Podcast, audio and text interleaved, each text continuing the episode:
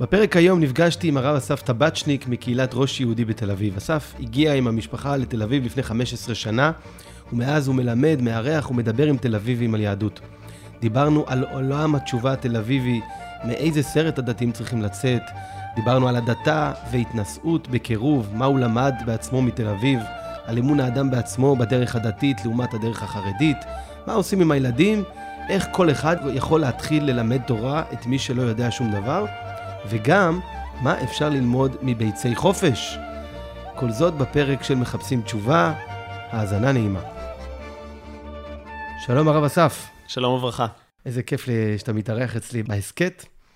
אני רוצה להתחיל במשהו שאתה כתבת לפני uh, כמה זמן. כשעברנו לתל אביב, חיפשנו משפחות שהצטרפו אלינו. חשבנו איפה לפרסם, מי מתאים, וניסחנו לעצמנו כמה כללים שיעזרו לנו לגלות מי מתאים לשליחות כזאת. אף אחד לא בא. אז הורדנו חלק מהכללים ועדיין לא הגיעו. ככל שהתמשך לו הזמן, ככה ירדו עוד ועוד כללים. בסוף נשאר אחד, מי שמוכן, שיבוא. למדנו מזה שכדי להיות מקרב צריך בעיקר תכונה אחת, מסירות נפש. בשביל להיות מקרב צריך להיות משוגע, בקטע טוב. צריך לרצות את זה מאוד, צריך להסכים לדלג מעל מחסומים, בעיקר פנימיים. צריך להעז. צריך לא לפחד לטעות פה ושם. יש איזו מחשבה שאם נגדל יותר, נדע יותר, נלמד יותר, נרכוש תכונות כאלה ואחרות, רק אז נוכל להיות שליחים. אז לא, היה צריך להתחיל כבר מזמן. כמובן שתוך כדי יש הרבה מה ללמוד, צריך להמשיך לגדול כל הזמן, צריך לברר ולבדוק, צריך להיות מלא עוצמה רוחנית ובעירה פנימית, אבל כל זה בונוס. העיקר, מסירות נפש. אז את הקטע הזה כתבת בקבוצה של ראש יהודי אה, לפני כמה זמן, ואני רוצה לשאול, התל אביב היא מצריכה כזאת מסירות נפש כדי לחיות בה? קודם כל, כן, היא עיר משוגעת לגמרי, בקטע טוב, כמו שכתבתי, אבל uh, גם uh, נחשפים לדברים שלא נחשפים בנפש, גם כלכלית, גם רוחנית. אני יכול להגיד היום, אחרי 15 שנה בתל אביב, שאנחנו גם למדנו לאהוב אותה, ויש לה חן גדול וחיות גדולה, ויש uh, עוצמות חיים שלא פוגשים במקומות אחרים. ויש אה, נשמות אה, נפלאות אה, שלא הייתי זוכה לפגוש ולדבר איתם במקומות שבהם גדלתי. ו- ועם כל זה, כדי לקפוץ למים האלה, אז צריך איזה, איזה שריטה. ואני רואה גם היום ש- שזה לא קל לפעמים, גם לילדים שלנו לא תמיד היה קל התל אביביות הזאת. וגם אפילו בדברים הטכניים, כמו לחפש חנייה שעות ביום, כמו שכל דבר צריך להוציא אוטו. אמ, שאת השמיים רואים רק בין בניינים מדי פעם, זה, זה עיר מאתגרת. יש לה המון טוב, אבל היא עדיין אתגר במקומות מסוימים. אז אתה בעצם הרב של הגרעין בראש יהודי? אה, אני לא אוהב את המילה גרעין, גם לא השתמשנו בה אף פעם. ראש יהודי זה קהילה. אמ, מתוקה מאוד של בעלי תשובה במרכז העיר, ממש אה, צמוד לדיזנגוף סנטר. אין גרעין ו... ופרי, לא, לא יודע איך לקרוא לזה, זה קהילה. יש בית כנסת, יש שיעורי תורה, יש אה, חבר'ה נפלאים שעושים המון דברים ביחד. זהו, ושם אנחנו, כן, אני הרב של הקהילה הזאת uh, כבר שבע שנים, ושמח להיות חלק מזה. מי חבר בקהילה שלכם, של ראש יהודי? זו שאלה טובה. האמת שכל מי שרוצה. זאת אומרת, uh, יש כמה מעגלים של אנשים שרואים את עצמם כחלק מראש יהודי. יש בית כנסת, שעם קבלות שבת שמחות במיוחד, ואנרגטיות, ו... וקידושים בבוקר, ואווירה של אה, משפחה גדולה. ואנשים חדשים שמגיעים אומרים שמרגישים כבר חלק מהפעם הראשונה, שזה חוויה מיוחדת בבית כנסת. יש uh, מרכז של שיעורים בבוגרשוב, ברחוב, בצפת 2, ש... ששם יש שיעורים כל ערב, ויש הרבה תל אביבים שמגיעים, גם מכל אזור גוש דן, אבל בעיקר מתל אביב, מגיעים לשמוע כל מיני נושאים ביהדות ושמשיקים ליהדות, וגם הם רואים את עצמם חלק מהקהילה הזאת שנקראת ראש יהודי, וארוחות שבת ביחד, ואירועים ביחד. אז יש המון אנשים שמרגישים חלק מהדבר הגדול הזה שנקרא ראש יהודי, וכל אחד מוצא את הדברים שהוא מתחבר אליהם ושמשמעותיים לו. אז ספר לי קצת, מה קורה בתל אביב מבחינה רוחנית? מה, מהזווית שלך כמובן. כשעברנו לתל אביב, יום למחרת בבוקר, חיפשתי איפה להתפלל שחרית במניין, יצאתי מהדלת של הבית, גרנו אז ברחוב ליפסקי, והסתכלתי ימינה ושמאלה, והתלבטתי איפה אני אמצא את הבית כנסת יותר קרוב, בצד ימין או בצד שמאל, כשלא היה לי מושג את מי לשאול אפילו. ובאמת, כשמצאתי בסוף בית כנסת, אז הגיל הממוצע היה 65, וזה היה ממוצע, זאת אומרת, הצעירים היו בני 60, והם קראו, קראו להם עניין הנוער, אבל בסדר. ו... והיום המצב, ברוך השם, זה שהרבה בתי כנסת שכבר עברו את הגל שהם נסגרו ו... ונגמר להם המניין לאט-לאט, היום אחרי 15 שנה, עוד ועוד צעירים מחפשים בחזרה את בתי הכנסת ומוצאים, אה, גם בעלי תשובה, גם דתיים ש... שהחליטו לעבור לתל אביב מסיבות כאלה ואחרות. אז היום יש איזה גל אה, צעיר ו... ומשמח של, של חבר'ה שמחפשים בחזרה את בתי הכנסת, את השיעורים, את התורה, את החברותות.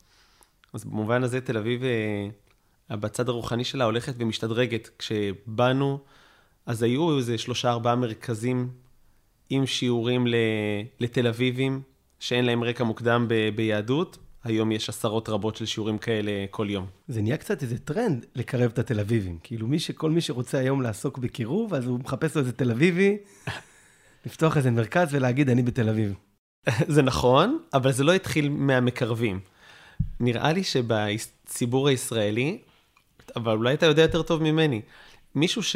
אנשים אחרי צבא, ואחרי עוד איזה טיול, שיש להם איזה חיפוש פנימי, ושמרגישים שבפנים הם מחפשים איזשהו מילוי, ילכו לחפש אותו בתל אביב. יש כמה שממש סיפרו לי את זה, שהם בחור שגדל באיזה קיבוץ בדרום, והוא אמר, היה לי אי שקט מגיל צעיר, הרבה זמן, והלכתי לחפש את השקט בתל אביב, וכולם אמרו לי, אתה, אתה גר בקיבוץ בדרום שקט, אה, מהשקטים בעולם, והולך לחפש אה, שקט פנימי בתל אביב, איזה שקט יהיה שם. אבל, אבל זה נכון, ובחיפוש הזה, אנשים באמת פתוחים לשמוע הכל. גם דברים מאוד מוזרים בעיניי, אבל כל מיני תורות מזרח, ו- ויוגות, ומדיטציות.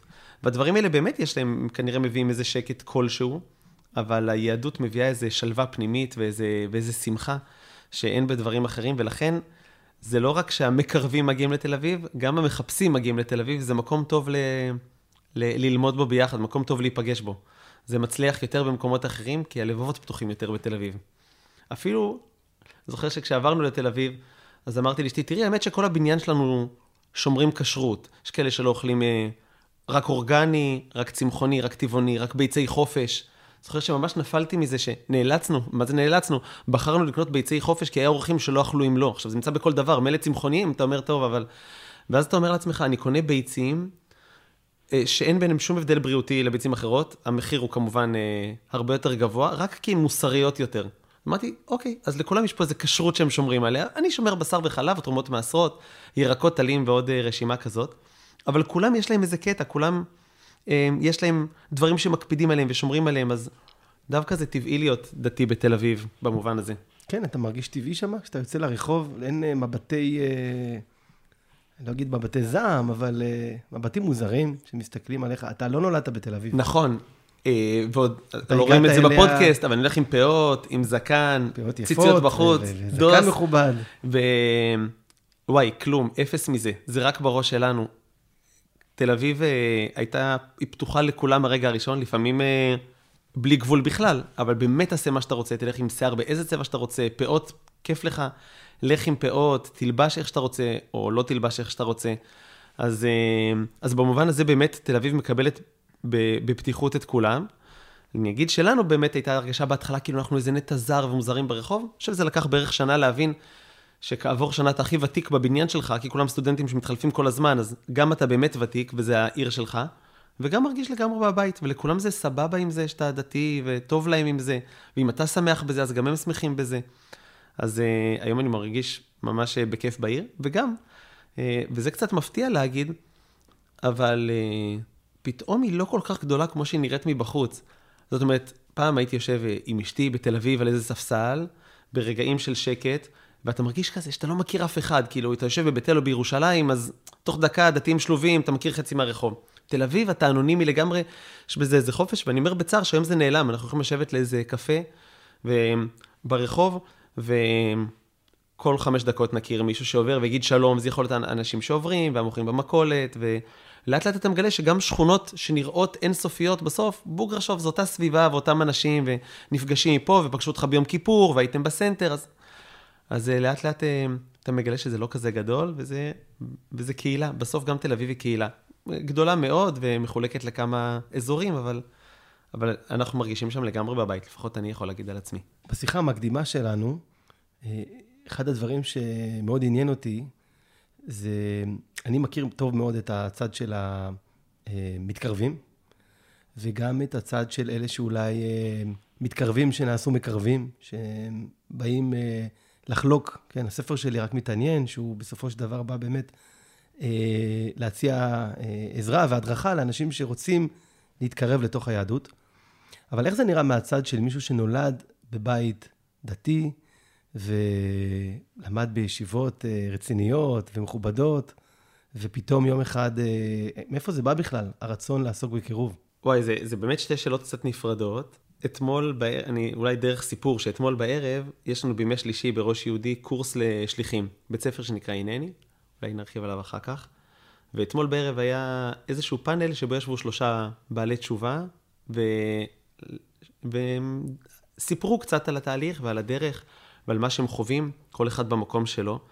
ואמרתי להם, ככה לפני, שאני מרגיש קצת כמו ששדר מארץ ישראל היה מגיע לפני 100 שנה או 80 שנה לאירופה להתרים לקהילות. שדר בטח... שליח אה, כן, דרבנן. יפה. אז זה מגיע איזה יהודי להתרים לטובת הבנייה של הבניין היהודי בארץ ישראל לאירופה, וכולם שואלים אותו, מה באמת יש, התחילה התיישבות בארץ, איך זה נראה? תספר על הרחובות, תספר על העשים, זה נורא מסקרן, כאילו יהודי הגיע. והנה עברנו איזה שהם 70 אה, שנה. וברוך השם, מדינת ישראל כבר כולם מכירים אותה ויודעים שהיא קיימת, ואפשר לראות תמונות באינטרנט. ועכשיו התחיל איזשהו תהליך דומה, במקום בגוף, אז, אז ברוח. ואנשים נורא סקרנים, איך זה קורה, איך זה נראה, מה גורם לאנשים לחזור ללמוד את התנ"ך, ללמוד את פרשת שבוע, אה, להתעסק במסורת היהודית העתיקה. ולי זה היה נורא מעניין, הדבר הזה. אני, אני רואה שכל הנבואות שדיברו עליהן קורות מול העיניים. ו- ואפילו, אולי במיוחד, הנבואה שלי, הנה ימים באים נאום השם, והשלכתי רעב בארץ, לא רעב ללחם ולא צמא למים, כי אם לשמוע דברי השם. אנשים באמת צמאים לזה. ופוגשים כל הזמן אנשים צמאים שמגיעים כל אחד באיזה סיבוב אחר, מגיע במקרה לבית כנסת, בן דוד שלו הייתה, היה בר מצווה, הוא בעצמו חלם איזה חלום, חברה שלו הביאה אותו, ראה באינטרנט איזה שיעור, הוא בזוגיות ורוצה לשמוע מה היהדות אומרת על זה, הוא מתחתן ורוצה לשמוע על זה. וכולם מגיעים כל הזמן, באמת סקרנים וצמאים ללמוד. אז... Uh, אז באמת, זה, אותי זה מאוד סקרן. זה נכון שלא גדלתי על זה, אה, על, הר, על הרעיון הזה, על החלום של שליחות, אבל מהר מאוד אחרי החתונה, אשתי ואני דיברנו על זה בבית, על המחשבה איפה נגור במקום שיהיה משמעותי. אתם שניכם, אה, אתה באת מ... אז זהו, אני באתי מ... גדלתי במושב דתי, אשתי גדלה במושב דתי, ולמדתי בישיבת בית אל, והכרנו והתחתנו, והייתה מחשבה שנעבור לאיזשהו מקום שהמגורים יהיו משמעותיים. והאנקדוטה ההיסטורית היא שהיינו קבוצה מאוד מגובשת בשיעור בבית אל, והחלטנו שנעבור ביחד, שאחרי שכולם יסיימו את הצבא ואת הלימודים, אז נקים איזה משהו ביחד, כי היינו אה, חבורה מאוד אה, אוהבת וקרובה. ואז חיפשנו איזה מאחז או איזה יישוב בארץ ישראל צריך לחזק או להקים. והתחיל איזשהו חיפוש, ואז אמרו להם ללכת לפריפריה, היה רעיון לעבור לבית שאן כחבורה או למודיעין, שזה לא יישוב אה, שצריך חיזוק, אבל בטח לא ביטחוני. ואז עלה הרעיון של תל אביב, ואמרנו, טוב, בוא נבדוק את זה. נסענו לשבת לתל אביב, כל החבורה מבית אל, וחצי לדעתי התייאשו לפני שנכנסה שבת. זאת אומרת, רק אה, כניסת שבת הייתה מספיק טראומה כדי שהם יגידו שלא. והשאר כן התחילו, בסוף היו חמש משפחות שאמרו, יאללה, עוברים לתל אביב בקיץ. התחילו דיבורים וחיפושי דירות, ואז לא היה עוד יד שתיים, והייתי נוסע לתל אביב, קונה עיתון, עובר על כל הלוח, מתחיל להתקשר אחד-אחד לא רלוונטי, ו... ומנסה לצוד דירות. בסוף מצאנו איזו דירה שהיא... שהמים ירדו בשירותים, זו הייתה ההגדרה. זאת אומרת, אם זה זה, אז אתה ישר אומר כן, אחרת אתה בא אחריך להגיד כן. זה מספיק. זה ככה נראה עד היום. ו... וזהו, וסגרנו דירה, ואז כל השאר אמרו בעצם שהם לא רוצים לעבור. בסוף, אה, אחרי חודש עברה עוד משפחה, אה, גיסי וגיסתי, וזהו. וככה מצאנו את עצמנו בלב תל אביב יום למחרת, או כמה ימים אחרי, ש... שאנחנו לא מכירים אף אחד. מתוך מחשבה להתעסק בקירוב, ולהכיר אנשים, לפגוש אנשים, ואמרנו, אם יהיה ממש גרוע, אז באמת נחזור לבית אל. הייתה מחשבה כזאת אה, אמיתית. אמרנו, אם יהיה ממש גרוע, נהיה פה שנה, ואם יהיה ממש טוב, נהיה שלוש שנים. וזה היה לפני 15 שנה, וזהו, ואנחנו מוצאים את זה כדבר נפלא. אז התחלת להגיד אה, לגבי התפקיד של הדתיים בקירוב. כן. וואו, האמת שאני מאמין בליבי שזה אמור להיות משימת המשימות של כולנו. זה, לא, כולנו, כולם, כלל ישראל, אנחנו נמצאים באיזה רגע בהיסטוריה שהנביאים ניבאו עליו, החכמים דיברו עליו, החז"ל כתבו עליו, שבו תתחיל הגאולה השלישית, עם ישראל יחזור לארץ ישראל, ובשלב הבא הוא יחזור לרוח שלו, ו... וזה קורה ממש עכשיו. אני זוכר שהיה לי איזה צער כנער, שלא נולדתי, נגיד, אה, בשנות ה-30-40, לא, לא ממש בשואה, אבל כזה קצת אחרי, ל- ל- לראות, לזכות לראות את בניין הארץ בעיניים, להיות מאלה שמייבשים ביצות, שזורקים רימונים בליפתא, במחתרות. אמרתי לעצמי, אך, נולדתי קצת אחרי הזמן, וחבל, הפסדתי את כל האקשן שהיה פה, את כל ההזדמנות. ו... אומרים שהיה פה שמח לפני שנולדתי. כן, בדיוק. ועכשיו אני ממש מרגיש זכות, שזה בדור שקורה אותו דבר בצד הרוחני, ואני חושב שבמובן הזה לכל אה, יהודי שנושא את שם השם בקרבו, זה אמור להעסיק אותו. אז לא כולם צריכים לעבור לתל אביב, גם אין סיבה. יש מספיק ערים בארץ, יש מספיק יהודים בארץ, אפשר להיפגש באוניברסיטה, בלימודים, באקדמיה, בעבודה, באוטובוסים, ב... באינטרנט. יש כל כך הרבה מקומות שבהם יש מפגשים, וההזדמנות הזאת אה, לדבר אחד עם השני, לשבור חומות, ל... לדבר על הקדוש ברוך הוא בנוכח, ל... להיות, אה, להביא איזה ביטחון, להראות שהדתיים נורמליים לפעמים. אה, שאלתי אתמול בפאנל את אחד החברים, שותפים, מה הדבר שהכי הפתיע אותו ביהדות שהוא גילה. אז הוא אמר, הוא אמר, האמת שמה שהכי הפתיע אותי, זה שאנשים עם פאות ונשים עם כיסוי ראש מהגדולים לא רוצים להזיק לי. אומר, הייתי בטוח שאנשים עם כיסוי ראש, באמת הן היו מוכנות להרוג אותי, הן רק לא עושות את זה כי הן מנומסות, כי אני לא דתי. אומר, פתאום גיליתי שלא, ש... וכל כך הרבה הזדמנויות יש למפגש ולדיבור. ואני חושב ששני הצדדים קצת מפחדים וקצת נמנעים. במובן הזה אני יותר uh, מרגיש uh, אחריות להגיד את זה דווקא לצד של הדתיים, ש, שצריך הרבה פחות להתבייש והרבה יותר להעיז. ואני רואה מ, מהסיפורים ש, שאנשים מספרים שכל מי שקצת מעז מגלה דברים נפלאים והזדמנות לדבר ו, ולפתוח נושאים. שני הצדדים נורא סקרנים ואחד על השני והם נמנעים. בתור uh, מישהו שהגיע מבית אל לתל אביב, אתה גם גילית בטח כמה דברים. וואי, לגמרי. אחד הדברים שהיו לי משמעותיים בהתחלה, זה תל אביב יש בה איזה, האמירה שלה הכי חזקה היא אמירה של חופש. בעיניי היא, היא לא מזוקקת בכלל, והיא דורשת הרבה ברורים בין חופש אמיתי וחופש לא אמיתי, אבל, אבל זו האמירה שלה באופן כללי. וזה אפשר גם לי באופן אישי, וגם למשפחה שלי, וגם מסביב, לקיים את התורה מתוך אה, חופש מוחלט. אני זוכר את ה... גיליתי את זה כשפעם הגיעו לבית כנסת שני בחורים דתיים, ובראש יהודי עיקר הקהילה היא, הם בעלי תשובה, או אנשים מתל אביב, אז כמעט הם דתיים, והם עמדו ודיברו מאחורה בקבלת שבת. ואז פנה אליי אחד מבעלי התשובה אחרי התפילה ואמר, אני לא מבין אותם, אם לא בא להם להתפלל, אז למה הם הגיעו לבית כנסת בכלל? מה, אתה רושם להם נוכחות, מישהו עוקב אחריהם? אתם רוצים לדבר, יש פה מלא ברים פתוחים, הוא כמעט הוציא את הארנק מהכיס, אמר, שישבו באיזה בר, יש פה מקומות הרבה יותר נחמדים, הרבה יותר נעים לדבר במקום שקט, או באיזה בר, בית קפה, למה בבית כנסת? ושמתי לב באותו רגע שכל מי שהגיע לבית כנסת בעצם באותו יום, עשה את זה מבחירה גמורה, הרי אף אחד לא אמר לו, ואם לא היה בא להם, אף אחד לא היה מגיע. אז זה אומר שכל ה-200-250 חבר'ה שמגיעים לתפילה בערב שבת, הם באמת רוצים את זה. הם, מה שהם הכי רצו, זה להתפלל קבלת שבת. ולקיים את התורה ככה, זה היה לי, זה היה לי חדש. לא שקודם מישהו הכריח אותי, או אמר לי, אבל אתה באמת יכול לא להגיע לבית כנסת ואף אחד לא ידע. לא ללמוד תורה ואף אחד לא ידע. ואתה רואה כל כך הרבה אנשים מסביבך ששומרים את השבת רק מבחירה. שום דבר לא מלחיץ אותם לזה, שום דבר לא אומר להם לעשות את זה, אף אחד לא יבדוק להם את זה. וזה היה, הקיום מצוות מכזה חופש, הוא היה מדרגה שלא הכרתי. ו... וזה מדבק, וזה משמח, ו... וזה כיף, אה, כבר 15 שנה. אולי יש לך קצת הדרכות וטיפים למקרבים. מה... איזה, איזה, עם איזה דברים אתה נתקל ביום-יום שאולי היית עושה אחרת, או שאנשים אולי כדאי שיעשו אחרת, או שלא עושים בכלל וכדאי שיעשו? אני אתחיל מאיזה סיפור מכונן שהיה לי בתחום הזה. בתקופת שלושת הנערים, ש... שנחטפו, וכל עם ישראל התפלל שימצאו אותם בחיים, מה שבסוף לא קרה. אה, לצערנו. ביקשו מאיתנו, ממני ומעוד מישהו, אה, לחלק ספרוני תהילים שאנשים יגידו להצלתם. ויצאתי עם דוכן ביום חמישי בלילה, עם שולחן ו... וספרוני תהילים מחולקים לאבן גבירול, לכיכר רבין.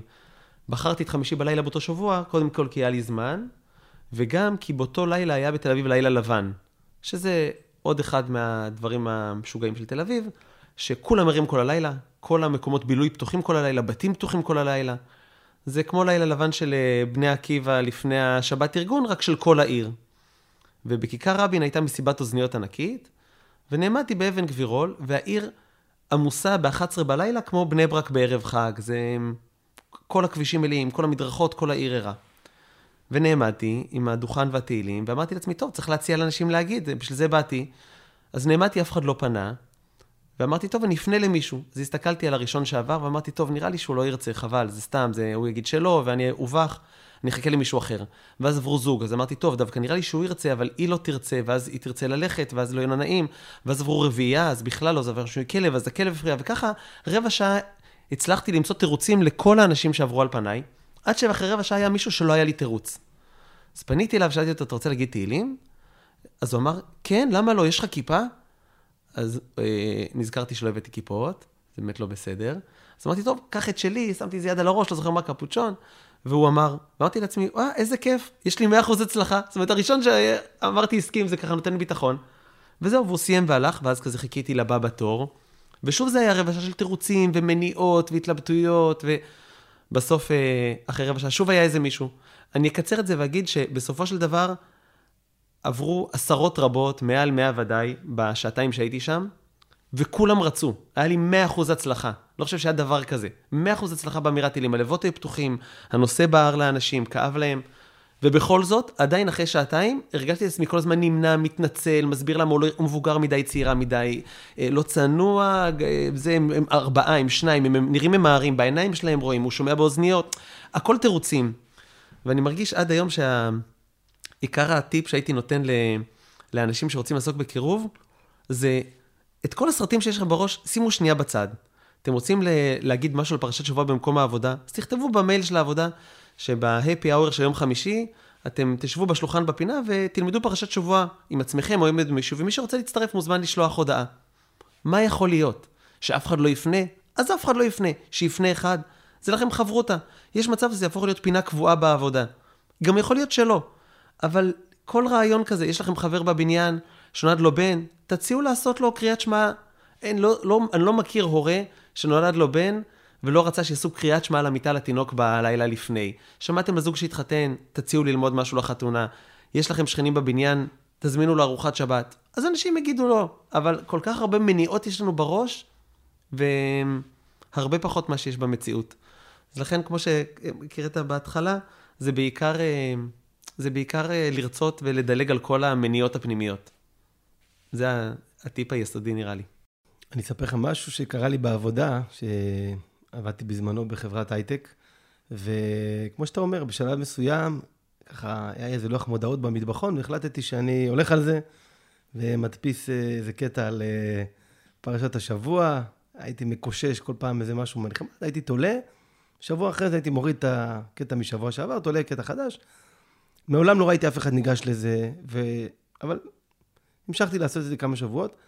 בשלב מסוים, אני לא זוכר, נראה לי הייתי צריך לנסוע לחו"ל או משהו, מעבודה, ו... ולא הייתי באותו שבוע. ואז כשאני חוזר ביום ראשון לעבודה, אז אחד העובדים בא אליי ואומר לי, תגיד, מה קרה שבוע שעבר לא התחלפה פרשת השבוע? ואז פתאום קלטתי שיש בן אדם אחד שקורא את זה. וזה באמת עורר אותי. אה, אמרתי לו, אולי אתה רוצה שאני אלמד פרשת שבוע? מעניין אותך? אמר לי, כן, למה לא נעשה פעם בשבוע איזה ככה רבע שעה, עשרים דקות. וככה התחיל שיעור פרשת שבוע. ושם למדתי להעביר שיעור פרשת שבוע. האמת היא שזה היה בשבילי התנסות מאוד מעניינת. אני זוכר ייסורים גדולים. לא ידעתי על מה לדבר, איך אתה מדבר עם הקהל הזה, מה אתה אומר לו. ויאמר לזכותם שבמשך כמה שנים הם היו מגיעים כל שבוע. אה, כמובן, זה התחלף, אה, לפעמים היו באים יותר, לפעמים היו באים פחות, לפעמים אף אחד לא היה בא. אבל אה, אני לפחות למדתי להעביר פרשת שבוע, ואני חושב שבהחלט התהדרנו במשך כמה שנים. אז אני מאוד מסכים איתך עם העניין הזה, ובכל זאת אני חושב שאולי אחד הדברים ש... בואו נשים אותם רגע על השולחן, יש, אה, אני חושב שזה גם מהצד של האנשים, אנחנו מדברים על תל אביב, אז נדבר רגע על התל אביבים, שרואים את החבר'ה עם הפאות, הכיפות, הציציות, השביסים וכולי וכולי, וקולטים שיש פה איזה משהו מאורגן. זאת אומרת, מישהו בא לקרב אותנו. אה, יש בזה מידה מסוימת של התנסות, הייתי אומר. אה, לפחות אה, אולי בעיניהם של חלק מהאנשים. כי לא כולם רוצים להגיד תהילים, לא כולם. אנחנו שומעים את הדיבורים על ההדתה ועל הכפייה הדתית. תל אביב צריכה להיות עיר חופשית, ו- ודברים שפתוחים בשבת. ו... וכמובן שאני חושב שהדבר הכי משמעותי, זה שבנפשם של הדתיים, החוזרים בתשובה, המקרבים, יש את הפחד הזה שיקראו לי מיסיונר. את הפחד שאני באמת אהיה מדיט. כן. זו שאלה טובה. האמת ששאלתי את זה לא מזמן איזה בעל תשובה, אם, אם היהדות היא לא אה, חתרנית כזאת, והוא אמר, מה זאת אומרת? ולשבור את הפסלים של אבא שלך זה לא חתרנות? מה, אברהם אבינו שבר את הפסלים של אבא שלו, ומאז אנחנו שוברים פסלים אחד של השני. עכשיו, אנחנו לא... הוא היה ממש אה, אברהם אבינו, אבל אנחנו לא עושים דברים כאלה, ואני רוצה רגע לכפור אפילו במושג הזה שנקרא הדתה. אני, זה סקר נורא פשוט לעשות אותו, אבל אפשר לשאול את כל בעלי התשובה בארץ, האם מישהו הדיט אותם בכוח?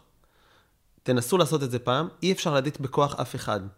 אין מעולם אדם שחזר בתשובה כי הכריחו אותו לעשות את זה. תנסו, אני לא מכיר דרך לעשות את זה. אין דבר כזה הדתה. אפשר להציע יהדות, אפשר להזמין לשבת, אפשר להזמין לתפילה, אפשר לעשות שיעור, אפשר לתלוע את הלוח מודעות מודעות, ואי אפשר להחזיר אף אחד בתשובה בכוח. רק אדם יכול להחזיר בתשובה את עצמו, והקדוש ברוך הוא, אה, הם שותפים בדבר הזה. לתת את ההזדמנות לזה, אני חושב שתל אביב מלאה בשיווק, בפרסום, במיתוג של המון דברים, של מכירות. אני חושב שבזה אנחנו מאמינים באיזשהו אור גדול. אני אגיד שגם ספציפית תל אביב, אה, אנשים אה, מציעים לך ברחוב להציל דולפינים בכל מיני מקומות בעולם, ומציעים לך לחסוך באנרגיה אה, מזהמת, ומציעים לך להתנגד לחיסונים ועוד אלפי דברים, ואנחנו מציעים להתחבר לאיזושהי אמונה פנימית עמוקה, לנשמה, לקדושה, לטהרה. ומי שרוצה, יבוא ויקח את זה. אנחנו לא עושים לאף אחד שום דבר בכוח, לא מונעים, אנחנו לא סוגרים לאנשים מסעדות, אנחנו לא חוסמים מאוטובוסים ברחובות. במובן הזה, אני חושב שזה הדבר הכי נעים ומתוק בעולם, וככה אנשים מקרבים.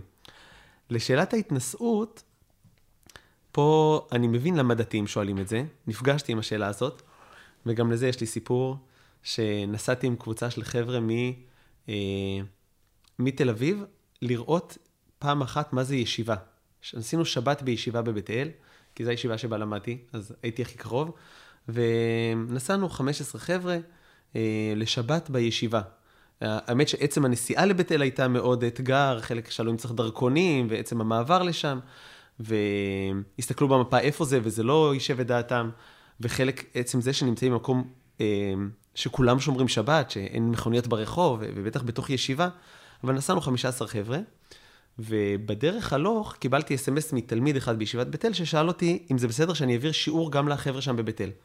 אז אמרתי לו, תראה, האמת שכבר ישבתי על הלו"ז של שבת הרבה זמן, ואני תפוס כל השבת, כל עם החבר'ה, וממש דבר אחרי דבר, אבל אנחנו מסיימים עונג שבת אצל הרב זלמן מלמד ב-12 ורבע בלילה. אז ב-12 וחצי אני מוכן להעביר שיעור בבית מדרש, אם, אם זה שעה שמישהו ירצה בכלל לבוא. אז הוא אחרי כמה דקות אמר, כן, מצוין, אנחנו נשמח לשיעור, יש לנו 40 חבר'ה שישמחו לשיעור ב-12 וחצי בלילה. אז סיימנו את העונג שבת, ויצאנו משם, ואמרתי לכל החבר'ה מתל אביב, טוב, איזה כיף היה, ואשריכם וזהו, אתם פנויים, לא, לכו לישון, כאילו, מישהו רוצה ללכת לבית מדרש הוא פתוח, אתם רוצים ללכת לטייל ביישוב, אבל, אבל יהיה מחר תפילה בשמונה, או לא זוכר, קצת לפני, ו, וזהו. והתחלתי ללכת לבית המדרש, והם הסתכלו אחד על השני, וכולם באו איתי. ואז התיישבנו בתוך בית המדרש, הם קודם כל הופתעו לראות שבית המדרש פעיל מאוד בשעות האלה. והחבר'ה, התחלתי לדבר עם החבר'ה של שיעורים ג' ד' בישיבה, והתחילו לשאול המון שאלות על איך בתל אביב, מעין מה שאתה שואל עכשיו.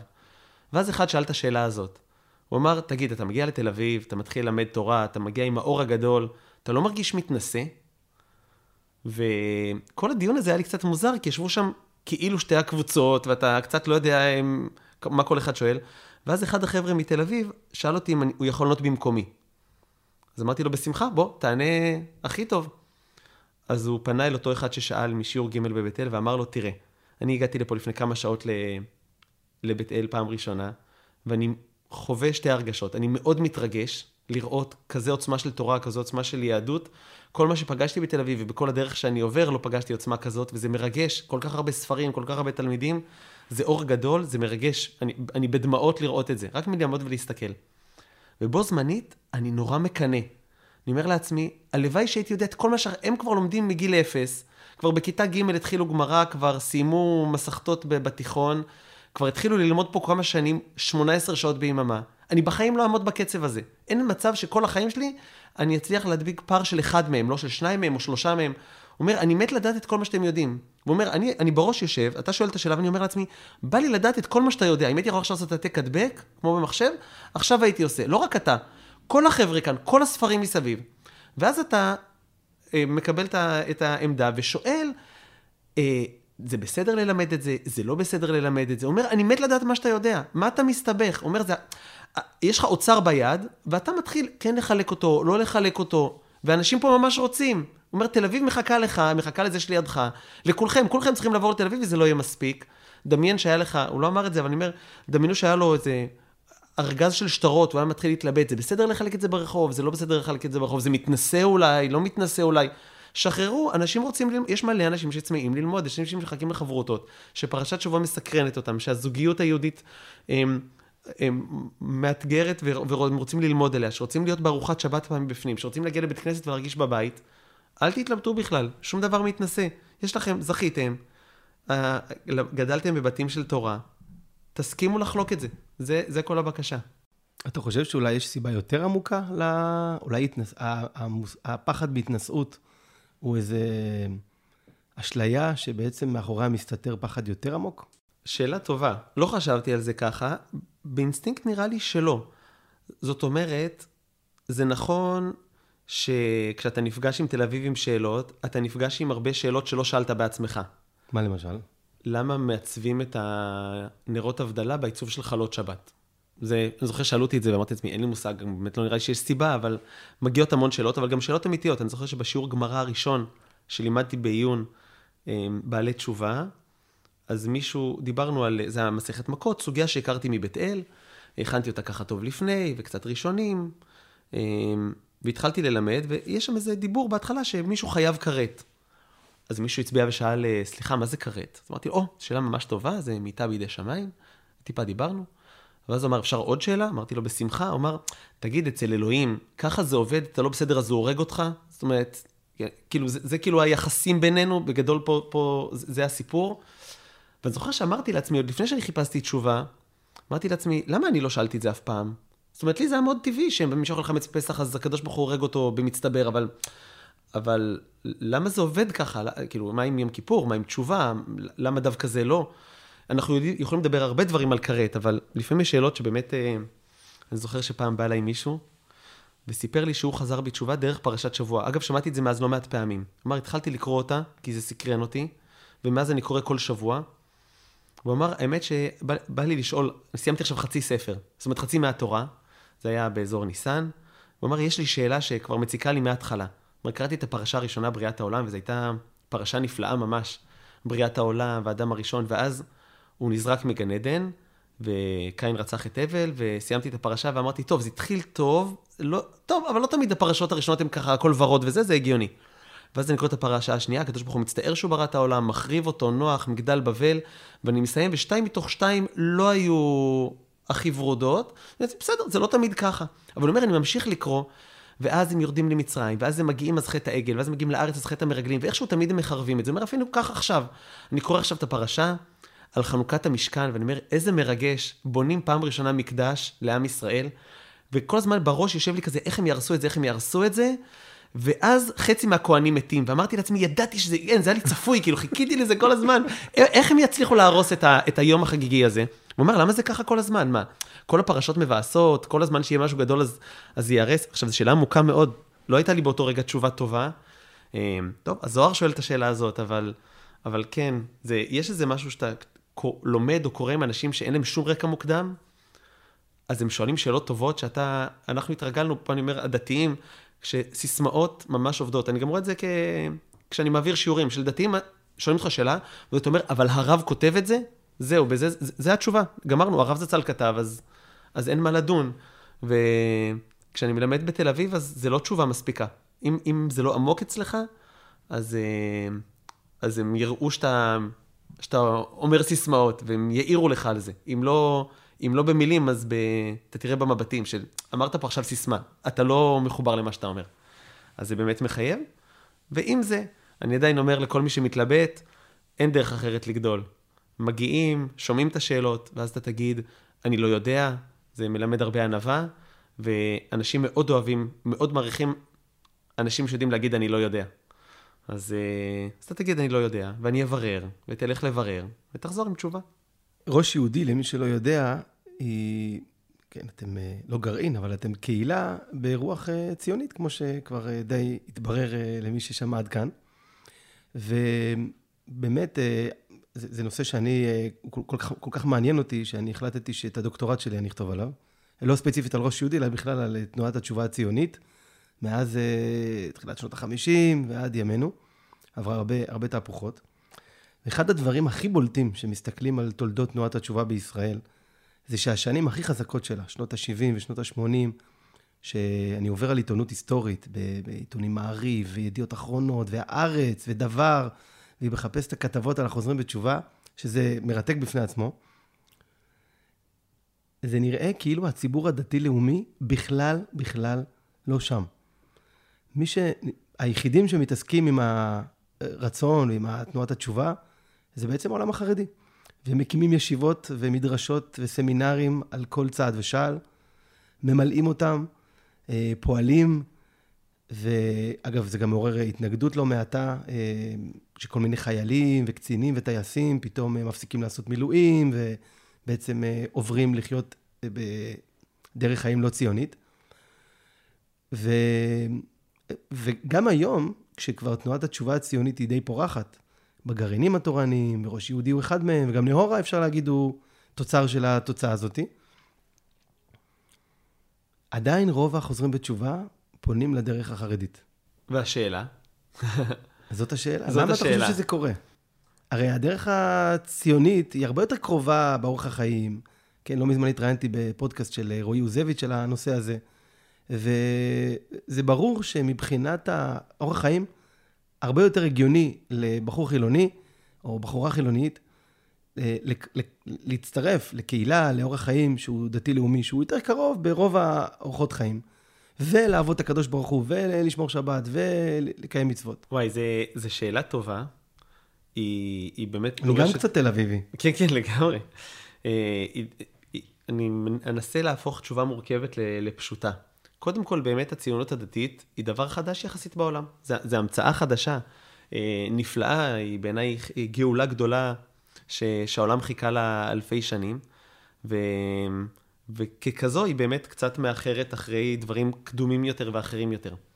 אבל בעומק, אחד הדברים הגדולים שהציונות הדתית בצורה התורנית וה, והגבוהה שלה מחדשת, זה ש... האמון של האדם בעצמו. זאת אומרת שגם הקדוש ברוך הוא, אה, יש לו אמון גדול באדם, ואדם, התשובה שלו היא דבר נובע פנימי.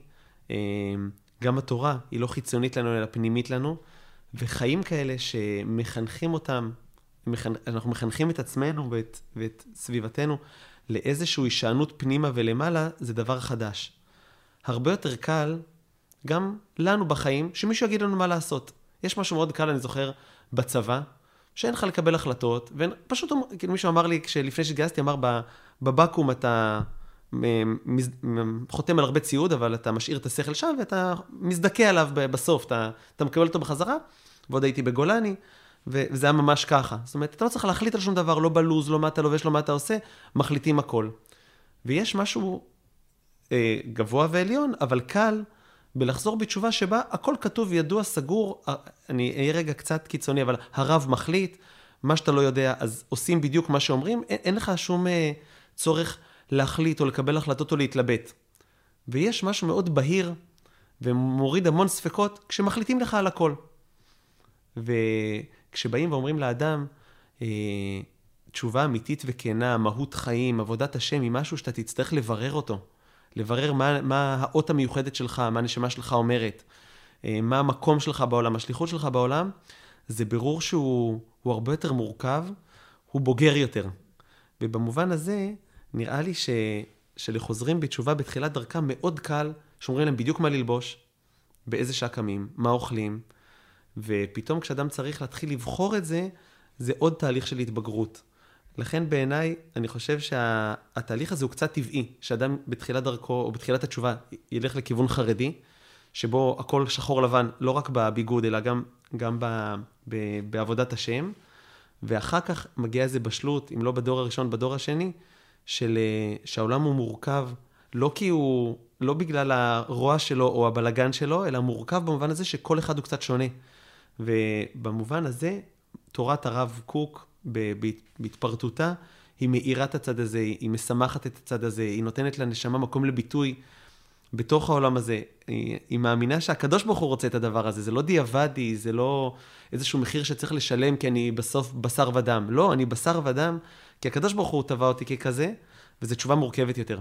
אז גם בזמן היא לקחה יותר זמן, וגם בתהליך האישי של בעלי תשובה זה לוקח קצת זמן להתבשל לזה. הרבה יותר קשה לחנך לזה. יותר קל לחנך ילדים לגבולות ברורים וקשוחים, ולגדל ילדים עצמאיים שגדלים על יראת שמיים ואהבת השם ומידות טובות מתוך אה, עומק ובחירה, מתוך רצון פנימי, מתוך אה, מנוע פנימי, זה, זה עבודה מורכבת יותר. אני חושב שזה גם חלק מהסיפור שגם הציבור הדתי-לאומי בעצמו עוד מתברר על התחום הזה, בלי קשר לעולם התשובה. בטח כשזה משליך לתוך עולם של תשובה. אז לכאורה, לפי מה שאתה אומר, אולי צריך לפתוח ראש יהודי בבני ברק, לא בתל אביב. זו שאלה טובה. אני מאמין שצריך לפתוח ראש יהודי בכל דבר. זאת אומרת, אדם צריך לעשות איזשהו בירור של תשובה. אין מישהו שהוא יכול לברוח מהתשובה, או אמור לברוח מהתשובה. להפך, אנחנו אמורים לרדוף אחריה ולרוץ אחריה. אני מאמין שבראייה של דורות, אז הרבה מאוד יהודים התחברו לתורת הרב קוק. אני, יש בי איזה, איזה רוגע פנימי. כי אני יודע שהרבה מהגדולי הדורות שלנו כתבו ל-200-300 שנה קדימה. לא יודע, אני חושב שבתקופת בעל התניא לא כל כך הרבה למדו תניא כמו היום, ובתקופת uh, רבי נחמן לא כל כך הרבה למדו יותר מרן כמו היום. אני מאמין שספרי הרב קוק, עוד לא, תורתו עוד לא התגלתה בעולם במלוא עוצמתה, היא מתבשלת, היא, היא גדלה, היא, היא פורחת, היא מתרחבת. אני חושב שגם הדתיים התורניים עוד לא כולם ירדו לעומק uh, הראייה הגדולה של הרב. ועם השנים, אז ודאי שגם הציונות הדתית צריכה ראש יהודי. זאת אומרת, כולם צריכים איזושהי אה, גדילה בזה, וגם ראש יהודי צריך ראש יהודי. זאת אומרת, כולנו צריכים להתפתח לאיזשהו עומק פנימי ואמונה פנימית גדולה ורחבה בעולם הזה. זה הגאולה, זה דור הגאולה. ובתוך זה, זה הרבה טלטלות, ו... ואתי ולא אחמיני, ומורכבות, ו... וסערות, ועליות וירידות. אז אנחנו מתבררים על התשובה שלנו. זה, אנחנו עושים תשובה על התשובה שלנו לאורך הדורות, ובאמת, אני חושב שבראש יהודי זה קורה בעוצמות גבוהות. בגלל המיקום הגיאוגרפי והנשמות וה, וה, והדור והתקופה, אז אני, בסוף, אני חושב שהאדם שהכי הרוויח מזה שיש ראש יהודי, ככה, אני, לפחות אני מרגיש שזה אני. אני מרגיש שהדבר הזה גורם לי לאיזו תשובה מתוקה יותר, ואיזה בירור פנימי כל הזמן, ו, ולהיות עם יד על הדופק.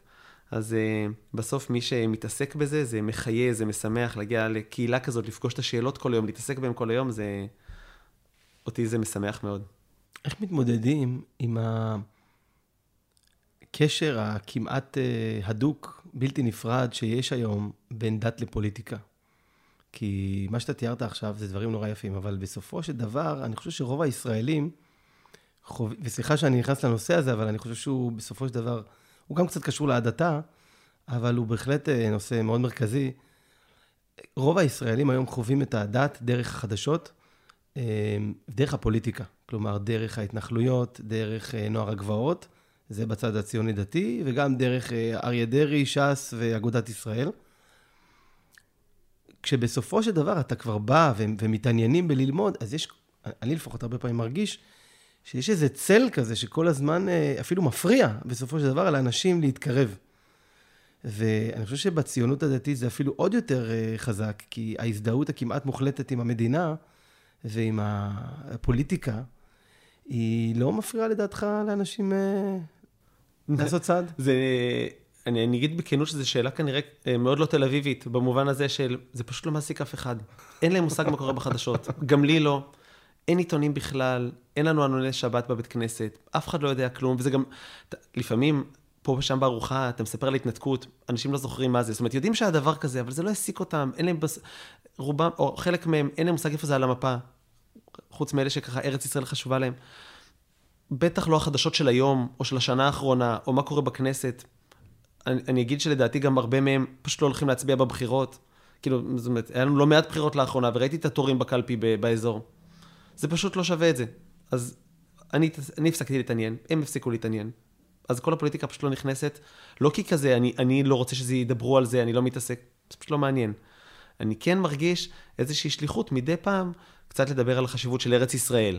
אבל גם, לא מהצד הפוליטי, ומה להצביע, ובחירות, ומפלגות, ומי ששואל, אז יש לי מה, יש לי מחשב, אני יודע מה אני שם בקלפי כש, כשמגיעים שם, רציתי להגיד פעם בארבע שנים, עלק, כל הזמן, אבל, אבל יש לי כאילו דעות פוליטיות, אבל זה לא מעסיק את האנשים, לא, לא בבית כנסת, לא בשולחן שבת, לא, לא בשיעורים, פה ושם זה עולה. אני, אני מסכים שיש מניעות אחרות, יש דברים אחרים שמפחידים, יש צללים אחרים שאנחנו מגיעים איתם, מוסד הנישואין, הרבנות, כשרות, אבל פוליטיקה ממש לא מעניינת, אז כזה, לא מדברים עליה באופן טבעי. חוץ מהפעילות שלך כרב, אתה גם אה, עומד בראש אה, קורס אה, הנני בשנים האחרונות, נכון? כן, יש, אה, זה, כמו ששאלת קודם, אז חלק מהתנועת התשובה, אנחנו משתדלים לחלק את זמננו גם בלהתעסק עם תל אביב, עם בעלי תשובה, וגם עם דתיים לאומיים שלא מתעסקים בתשובה, וכמו שאתה אומר, הציונות הדתית אה, קצת מאחורי כולם בזה. ויש לה אלף סיבות והרבה דגלים להרים, את הדגל של ארץ ישראל, והצבא, והמדינה, והדגל הזה של תשובה לא מספיק מונף בעינינו, ולכן אה, ראש יהודי עשה כמה פעמים קורסים לשליחות, קורסים לשליחות מזורזים של יום עיון, או במסגרת של איזה עשרה מפגשים, והשנה פתחו לראשונה קורס שנתי של 35 מפגשים, של ארבע שעות כל מפגש, פעם בשבוע. האמת שכשפרסמנו אותו בהתחלה, אז אמרנו שאם יהיו 50 אז אנחנו נפתח את זה. מהר מאוד נרשמו 130 איש, אה, שמתמידים ומגיעים כל שבוע. אנשים שבאמת הרבה זמן אמרו לעצמם, אני רוצה לעסוק בזה יותר, אני מרגיש שליחות בלדבר על עבודת השם שלי, בלדבר על היהדות, בלדבר על הקדוש ברוך הוא. אמ, ולא עשו עם זה הרבה קודם. מגיעים מערד, מגיעים מבית שאן, מגיעים זוגות בשנות החמישים לחייהם, ומגיעים חבר'ה בעשור השני לחייהם, תיכוניסטים, מגיעים באמת מנעד גדול. אה, רווקים, רווקות, נשואים, אה, מהמון סוגים, סבים וסבתות. ו- ולומדים על זה, מתעסקים, מבררים גם את הצד האמוני של זה, גם את הצד הטכני של זה, כלים, אורות, אש. כן, זה, זה, זה דבר נפלא, שבדיוק עכשיו סיימנו, פחות או יותר, בשנה, בעונה הזאת סיימנו חצי מהקורס, ו, ודברים מופלאים קורים. אנחנו רואים כמה אנשים רק חיפשו איזה משהו שככה קצת ייתן להם אומץ וכלים, ועושים פרויקטים נפלאים בצבא, בעבודה, בלימודים, ביישוב שהם גרים, בבניין. זה... אז זה חלק מהבית ספר הזה שנקרא הנני. מה, מה מלמדים בבית ספר אה, לשליחים? בבית ספר לשליחים. ב...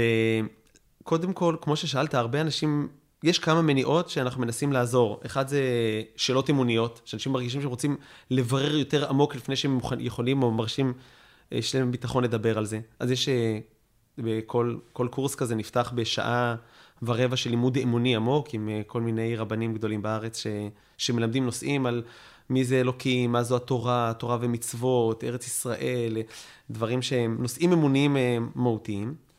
יש uh, חלק אחד שבו מדברים על דברים טכניים, כמו שיווק, כמו פרסום, בסוף אנחנו יודעים שכדי להגיע לאנשים צריך גם כלים, uh, מדיות חברתיות, uh, איך ניגשים, איך מנהלים ארוחת שבת ככה, וגם שאלות הלכתיות שקשורות לזה, כמו את מי אפשר להזמין לשבת ואי אפשר להזמין לשבת, הוא נוסע בשבת, המון נושאים של יחסי גברים-נשים. ודברים טכניים. וגם יש לנו איזו רצועה שבה הנושאים מתחלפים, אה, בעלי תשובה מספרים על התהליך שהם עברו, מקרבים מספרים על דברים, פרויקטים שהם עשו בארץ, בחו"ל, יש תשובה של תפוצות, יש תשובה של פריפריה, יש תשובה של אזור המרכז, אז, אה, אז משתדלים שיהיה המון מגוון של נושאים. היה ביקוש תוך כדי הקורס שלא תכננו אותו מראש, קצת להתעסק בנושא הדתל"שים, שהוא ממש, אה, אפשר לעשות עליו לגמרי כמה פודקאסטים בפני עצמם, וגם לא מעט מהם מגיעים לתל אביב. אז, אז, אז גם בנושא הזה, אז עוד ועוד נושאים. אוקיי, אז השתכנעתי והייתי בקורס של השליחים, והייתי בכל ארבע שעות כל שבוע. מה אני עושה עכשיו? נגיד אני עכשיו בעבודה, כמו שתיארת קודם, אני רוצה ללמוד עם מישהו, אני רוצה לפנות לשכן, הצלחתי להתגבר על החוסר נעימות, ועשיתי את המסירות נפש, ומה עכשיו? וואי, קודם כל זו שאלה מעולה. באמת אה, צריך כל אחד אה, לאפיין כזה את המקום שלו, ומה הכישורים והיכולות שלו, מה העוצמות שלו, ולהשתמש בעוצמות האלה. אבל כן הייתי מציע באמת לנסות ליזום או איזה חברותה לא, אני מציע למתחילים לא ליזום שיעור. כי הרבה פעמים כשאדם יוזם שיעור או מודיע על שיעור ואז מגיעים שניים, הוא קצת מאוכזב באווירה בלב. אם הוא מתחיל חברותה, מהר מאוד החברות יבקש להביא את החבר שלו, ואז עוד שניים יצטרפו, ואז אתה פוגש מישהו, אומר לו, שמע, אנחנו לומדים ארבעה חבר'ה, אז תצטרף, תהיה חמישי, ואז כל האווירה היא אחרת. אז תמיד טוב להתחיל מחברותה עם אחד או שניים, וללמוד. אפשר להציע, אפשר ליזום, מקסימום הוא יגיד לא, הרבה מאוד אומרים כן. סקר שראש יהודי עשו לפני ארבעה חודשים, גדול מאוד ו- ויקר, בקרב אלפי יונים, אמ, הצביע על זה שהנושא שהכי מעניין אנשים ללמוד אותו, יותר מקבלה, יותר מזוגיות, יותר מרבי נחמן, יותר מתניא, בפער אדיר של פי חמש, זה פרשת שבוע ותנ"ך. אנשים מאוד סקרנים ורוצים ללמוד. לכן להציע. עכשיו, סיפרת קודם שכשאתה התחלת, היה לך המון uh, קושי בלהכין את השיעור. אז אני רוצה להרגיע את מי שרוצה לנסות ללמוד חברותה, ולהגיד שיש סיכוי גדול שאנשים לא יזכרו את מה שלימדתם, את החברותות שלכם, כמו שיזכרו את התשוקה בה למדת את התורה שלך. ולכן הספר הכי מומלץ בעיניי ללמוד אותו עם מישהו שרוצה להתקרב, אה, בעדיפות גדולה לפני כל ספר אחר, זה הספר שאתה הכי אוהב. קח את הספר, לא משנה, זה יכול להיות מנחת חינוך, זה יכול להיות נתיבות שלום, זה יכול להיות שולחן ערוך, מה שאתה מואר כשאתה לומד, שהעיניים שלך בורקות, או את, שאתה, או את, שאת אה, נותנת נשיקה בסוף לספר ולא בא לך להיפרד ממנו ואז את מחבקת אותו, זה הספר שכדאי ללמוד אותו, ואנשים רואים את זה ו- ו- ושמחים לראות שאתה מתלהב ממה שאתה לומד, שאתה מואר.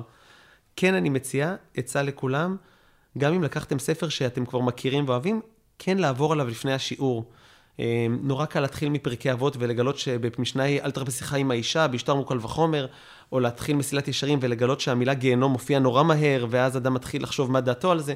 אז כן כדאי לקרוא את מה שאתה עומד ללמוד לפני. בעיניים של מישהו שלא מכיר גם. ב- נכון, נכון. אה, אבל מעבר לזה, לקחת ספר שאתה אוהב, להציע חברותה למישהו, זה יכול להיות קרוב משפחה לפעמים, תלוי באיזה מרחק ובסיטואציה, זה יכול להיות מישהו מהעבודה, חבר מהלימודים, ולנסות לשאול כמה עד שמישהו רוצה, בדרך כלל זה יקרה, זה מפתיע כמה אנשים רוצים, להתחיל מזמן קצר ולהעריך, והדבר הזה יכול להיות פתח להרבה עשייה, ואין ספק שהדרך הכי טובה להתנסות, ללמוד, לשפשף את עצמכם בתחום, זה לעשות את זה. אז אפשר לבוא לקורסים, וטוב לבוא לקורסים, זה נותן אומץ, זה נותן כלים, אבל גם להתחיל זה קורס מצוין, ומוזמנים להירשם לקורס הבא. ואני אוסיף על מה שאמרת אה, לגבי הלימוד, שהרבה פעמים יש לנו איזה דמיון שהקהל שאנחנו לומדים איתו מחכה לאיזה חידושים עצומים, ואנחנו צריכים להכין המון אה, דברים, כן, לי זה, זה היה לוקח המון זמן בהתחלה, והייתי שומע שיעורי תורה ו- ומנסה לשזור כמה רעיונות ביחד, ובסוף, כשהיום אני מלמד הרבה פעמים פרשת השבוע, לפעמים פשוט אנחנו יכולים להיתקע במשך כמעט שעה על המילים אה, ועשו לי מקדש ושכנתי בתוכם, או רק לדבר על סדר האירועים. אחד השיעורים שהכי נהניתי בהם בשנה האחרונה, היה פשוט לעבור עם קבוצה של סטודנטים על התוכן של הסידור. פשוט למדנו את התוכן של הסידור, מה זה השכמת הבוקר, מה זה ברכות השחר, מה זה תפילת שחרית, מה זה קריאת שמע, וזה לא הספיק. למדנו יותר משעה, והיינו צריכים לעשות עוד כמה שיעורים כאלה, כי לא הגענו לקריאת שמע למיטה, ולא הגענו לערבית, ולא הגענו... היה המון המון מה להגיד, בלי לפתוח את הסידור בכלל, רק לעבור על התוכן. ואני חושב שגם ב...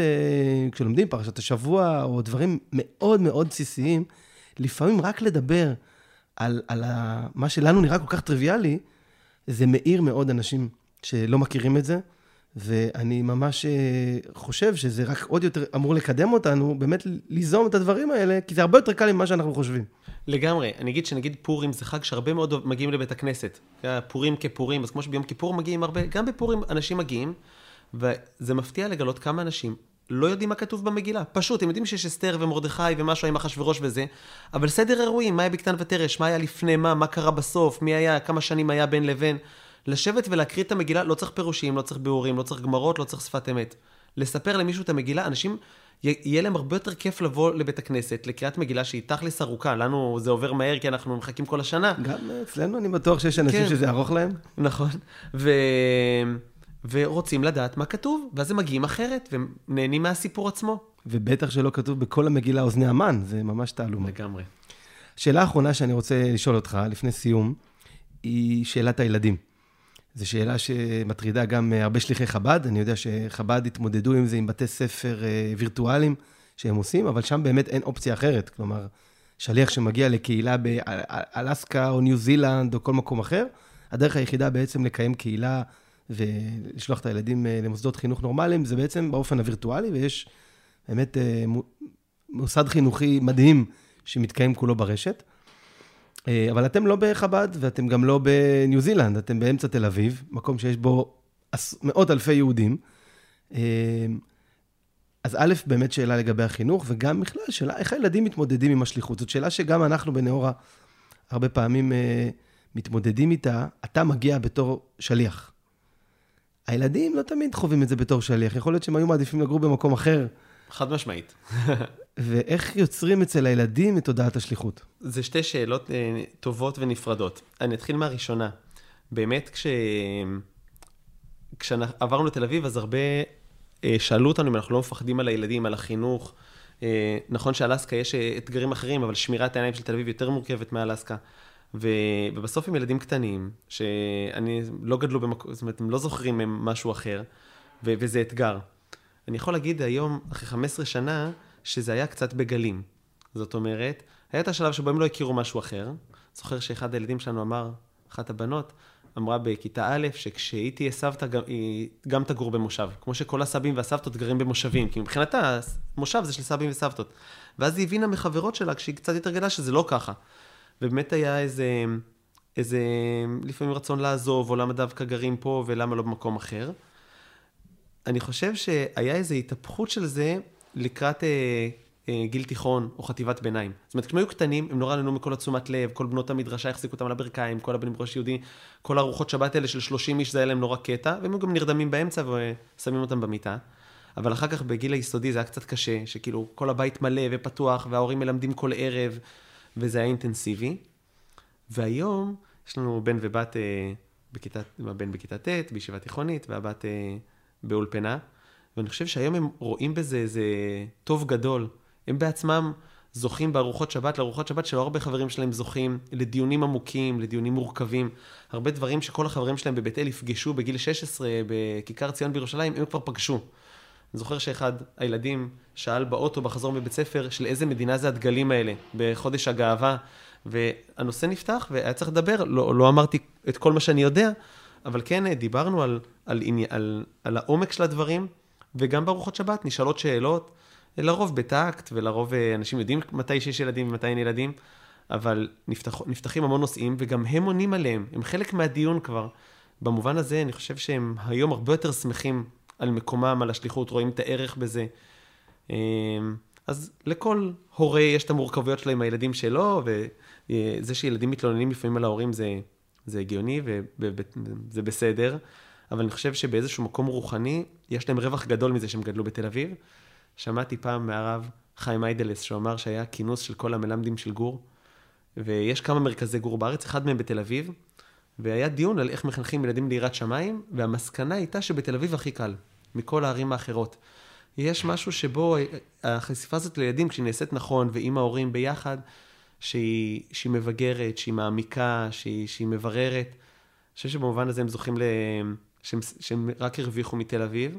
וכמובן שאנחנו מתפללים הרבה ו... וכו', וגם אני יכול להגיד שהיום אין תעודת ביטוח בשום מקום, לא בבני ברק ולא בבית אל ולא בבנימין, אין, אין להם תעודת ביטוח לאף הורה על היראת שמיים של הילדים שלו, תמיד צריך להתפלל, תמיד צריך לקוות. אני חושב שזה שהם נמצאים במקום שבו הבירור קורה, בגיל שהם עוד לידינו וקרובים, יש בזה רווח גדול, ואנחנו רואים שיש איזו ברכה מיוחדת, לא רק בציונות הדתית, אלא בכלל ל... לילדים של שלוחים. ו... אני, בוא נגיד שאם מישהו מתלבט בגלל זה, אז הוא מוזמן להתקשר, אבל זה לא, זה לא המניעה. יש פתרונות נפלאים, לא צריך גם בתי ספר וירטואליים. נכון שצריך יותר להסיע, צריך הסעות, כל דבר שהם צריכים לקחת אותם, זה יותר מורכב. זה, יש לזה את המורכבויות, זה, זה כן דורש איזה מאמץ, אבל, אה, אבל זה לא מחיר שאנחנו משלמים, זה זכות שאנחנו מרוויחים, ואני חושב שגם הם. הרב אסף טבצ'ניק מקהילת ראש יהודי בתל אביב, תודה רבה שהתארחת בפודקאסט שלנו, מחפשים תשובה, מבית נהורה, רמת גן, מרכז ללימודי יהדות, בית מדרש, ישיבה, מדרשה לבנות, וקהילה נפלאה אה, של בעלי תשובה, ואנחנו בוודאי אה, ניפגש בעוד אה, כמה אירועים טובים, אז תודה רבה. בשמחה, תודה לך, להתראות. אם נהניתם מהפרק, אתם מוזמנים להאזין לפרקים נוספים בפודקאסט שלנו, מחפשים תשובה. חפשו אותנו באפליקציית ההסכתים שלכם או באתר של נאורה. נשתמע.